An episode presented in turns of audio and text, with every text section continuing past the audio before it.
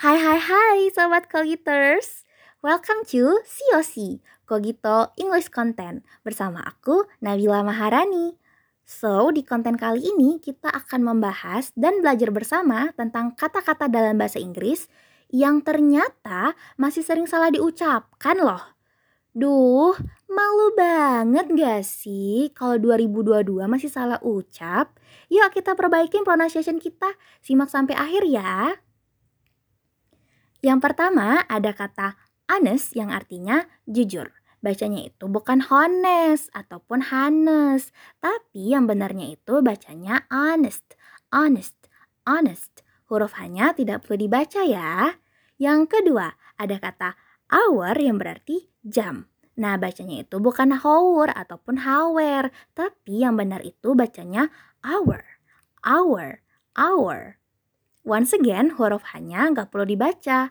Oh iya, kalau waktunya lebih dari satu jam, jangan lupa ditambahin huruf S di paling akhir. Jadi bacanya itu hours. Contohnya five hours. Yang ketiga, ada kata answer yang artinya jawaban. Bacanya itu bukan answer ataupun answer, tapi answer, answer, answer. Huruf V-nya tidak perlu dibaca. Next, yang keempat, ada kata listen yang artinya dengar. Nah, bacanya itu bukan listen, tapi listen, listen, listen. Huruf T-nya tidak perlu dibaca. And last, ada kata sin yang artinya adegan. Itu bacanya bukan scan, apalagi skin ya besti.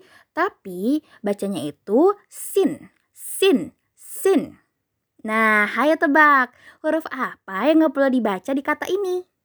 Iya, bener banget. Huruf C-nya ya yang gak usah kita sebut. Nah, gimana? Udah better kan pronunciation kalian? Oh iya, for your information, huruf-huruf yang tidak perlu dibaca dalam sebuah kata seperti tadi, itu disebut juga sebagai silent letter. Oke deh, semoga konten ini bisa membantu kalian ya. Bye-bye smart people. See you on the next COC.